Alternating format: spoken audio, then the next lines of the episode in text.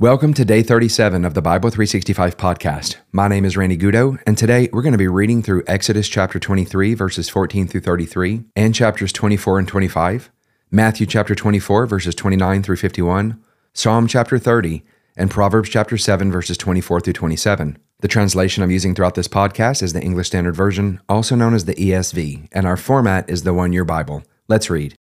Exodus chapter 23, verses 14 through 33. Three times in the year you shall keep a feast to me. You shall keep the feast of unleavened bread. As I commanded you, you shall eat unleavened bread for seven days at the appointed time in the month of Abib, for in it you came out of Egypt. None shall appear before me empty handed.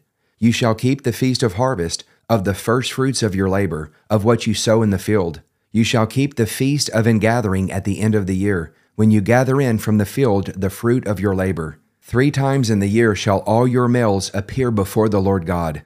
You shall not offer the blood of my sacrifice with anything leavened, or let the fat of my feast remain until the morning. The best of the firstfruits of your ground you shall bring into the house of the Lord your God. You shall not boil a young goat in its mother's milk. Behold, I send an angel before you to guard you on the way and to bring you to the place that I have prepared. Pay careful attention to him and obey his voice. Do not rebel against him, for he will not pardon your transgression, for my name is in him. But if you carefully obey his voice and do all that I say, then I will be an enemy to your enemies and an adversary to your adversaries. When my angel goes before you and brings you to the Amorites and the Hittites and the Perizzites and the Canaanites, the Hivites and the Jebusites, and I blot them out, you shall not bow down to their gods nor serve them, nor do as they do but you shall utterly overthrow them and break their pillars in pieces. You shall serve the Lord your God, and he will bless your bread and your water, and I will take sickness away from you. None shall miscarry or be barren in your land.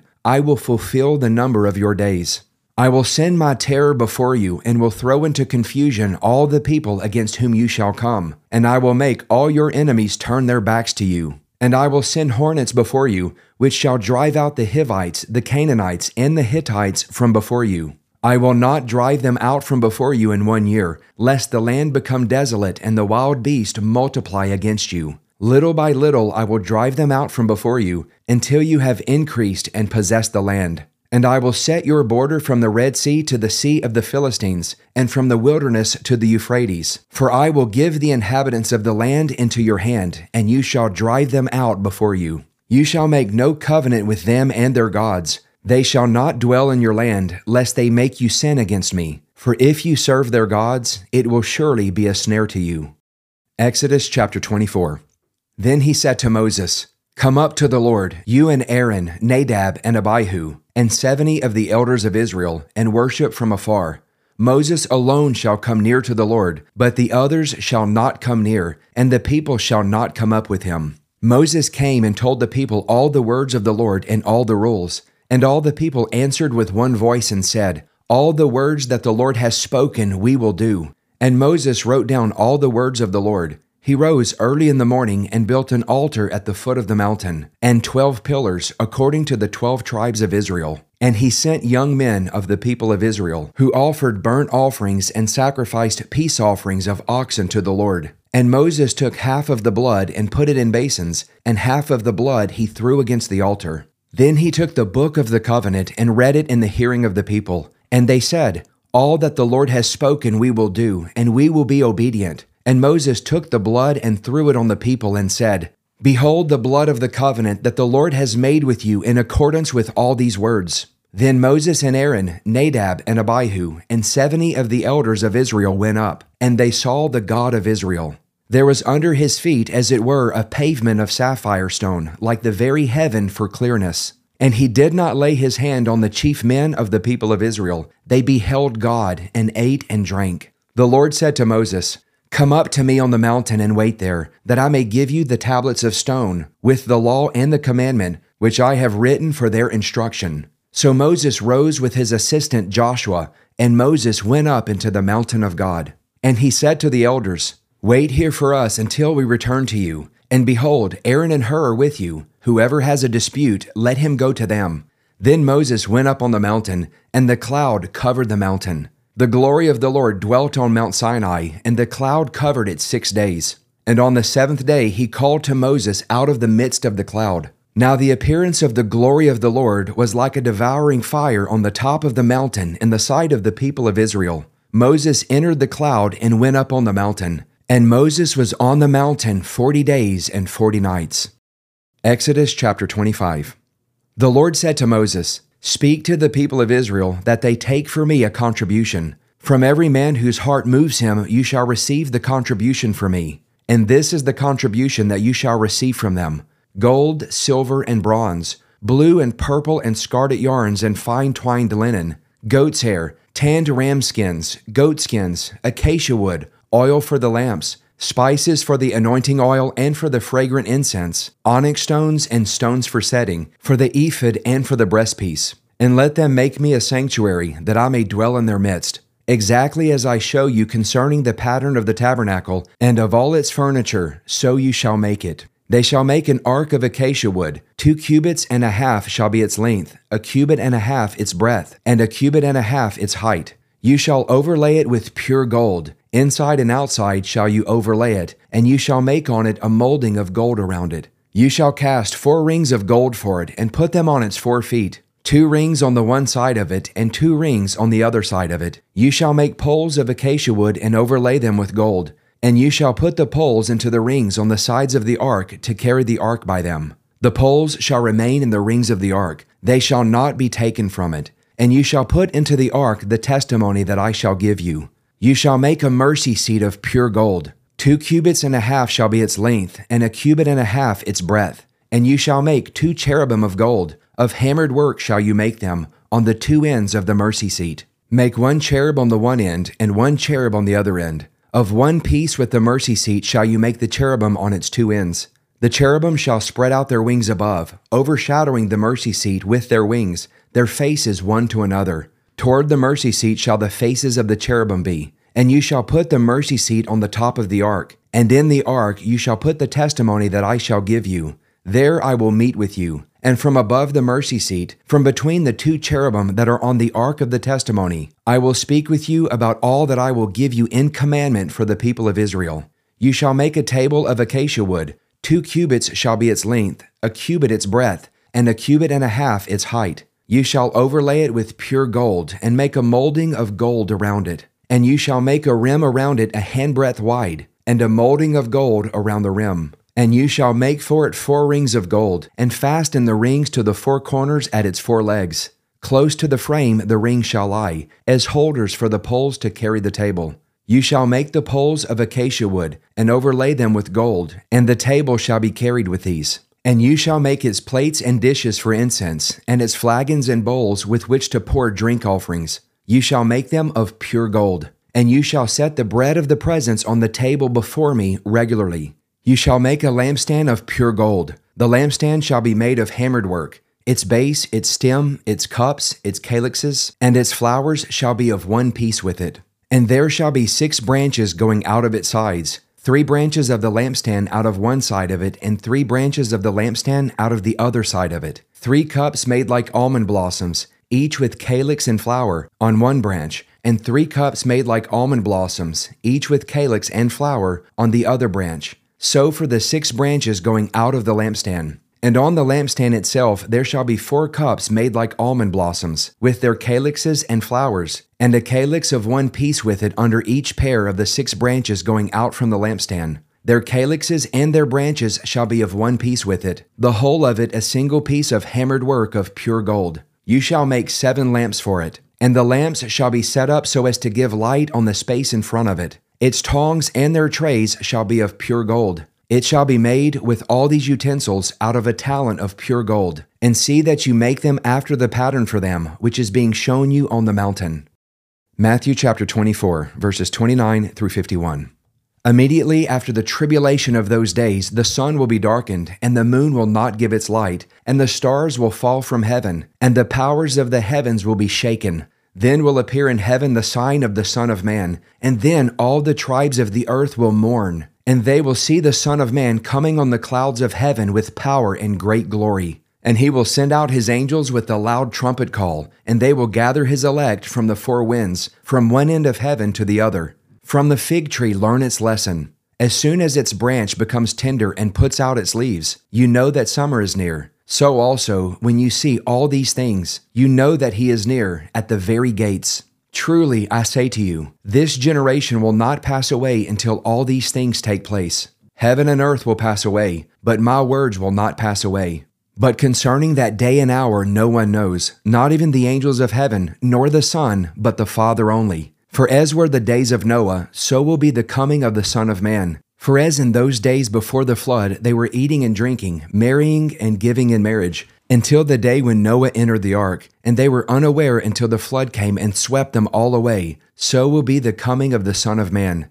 Then two men will be in the field, one will be taken and one left. Two women will be grinding at the mill, one will be taken and one left. Therefore, stay awake, for you do not know on what day your Lord is coming. But know this that if the master of the house had known in what part of the night the thief was coming, he would have stayed awake and would not have let his house be broken into. Therefore, you also must be ready, for the Son of Man is coming at an hour you do not expect. Who then is the faithful and wise servant whom his master has set over his household to give them their food at the proper time? Blessed is that servant whom his master will find so doing when he comes. Truly, I say to you, he will set him over all his possessions. But if that wicked servant says to himself, My master is delayed, and begins to beat his fellow servants and eats and drinks with drunkards, the master of that servant will come on a day when he does not expect him, and at an hour he does not know, and will cut him in pieces and put him with the hypocrites. In that place there will be weeping and gnashing of teeth. Psalm chapter 30. I will extol you, O Lord, for you have drawn me up and have not let my foes rejoice over me. O Lord my God, I cry to you for help, and you have healed me. O Lord, you have brought up my soul from Sheol. You restored me to life from among those who go down to the pit. Sing praises to the Lord, O you his saints, and give thanks to his holy name. For his anger is but for a moment, and his favor is for a lifetime. Weeping may tarry for the night, but joy comes with the morning. As for me, I said in my prosperity, I shall never be moved. By your favor, O Lord, you made my mountain stand strong. You hid your face, I was dismayed. To you, O Lord, I cry, and to the Lord I plead for mercy. What profit is there in my death if I go down to the pit? Will the dust praise you? Will it tell of your faithfulness? Hear, O Lord, and be merciful to me. O Lord, be my helper. You have turned for me my mourning into dancing. You have loosed my sackcloth and clothed me with gladness that my glory may sing your praise and not be silent. O Lord my God, I will give thanks to you forever. Proverbs chapter 7, verses 24 through 27. And now, O sons, listen to me, and be attentive to the words of my mouth.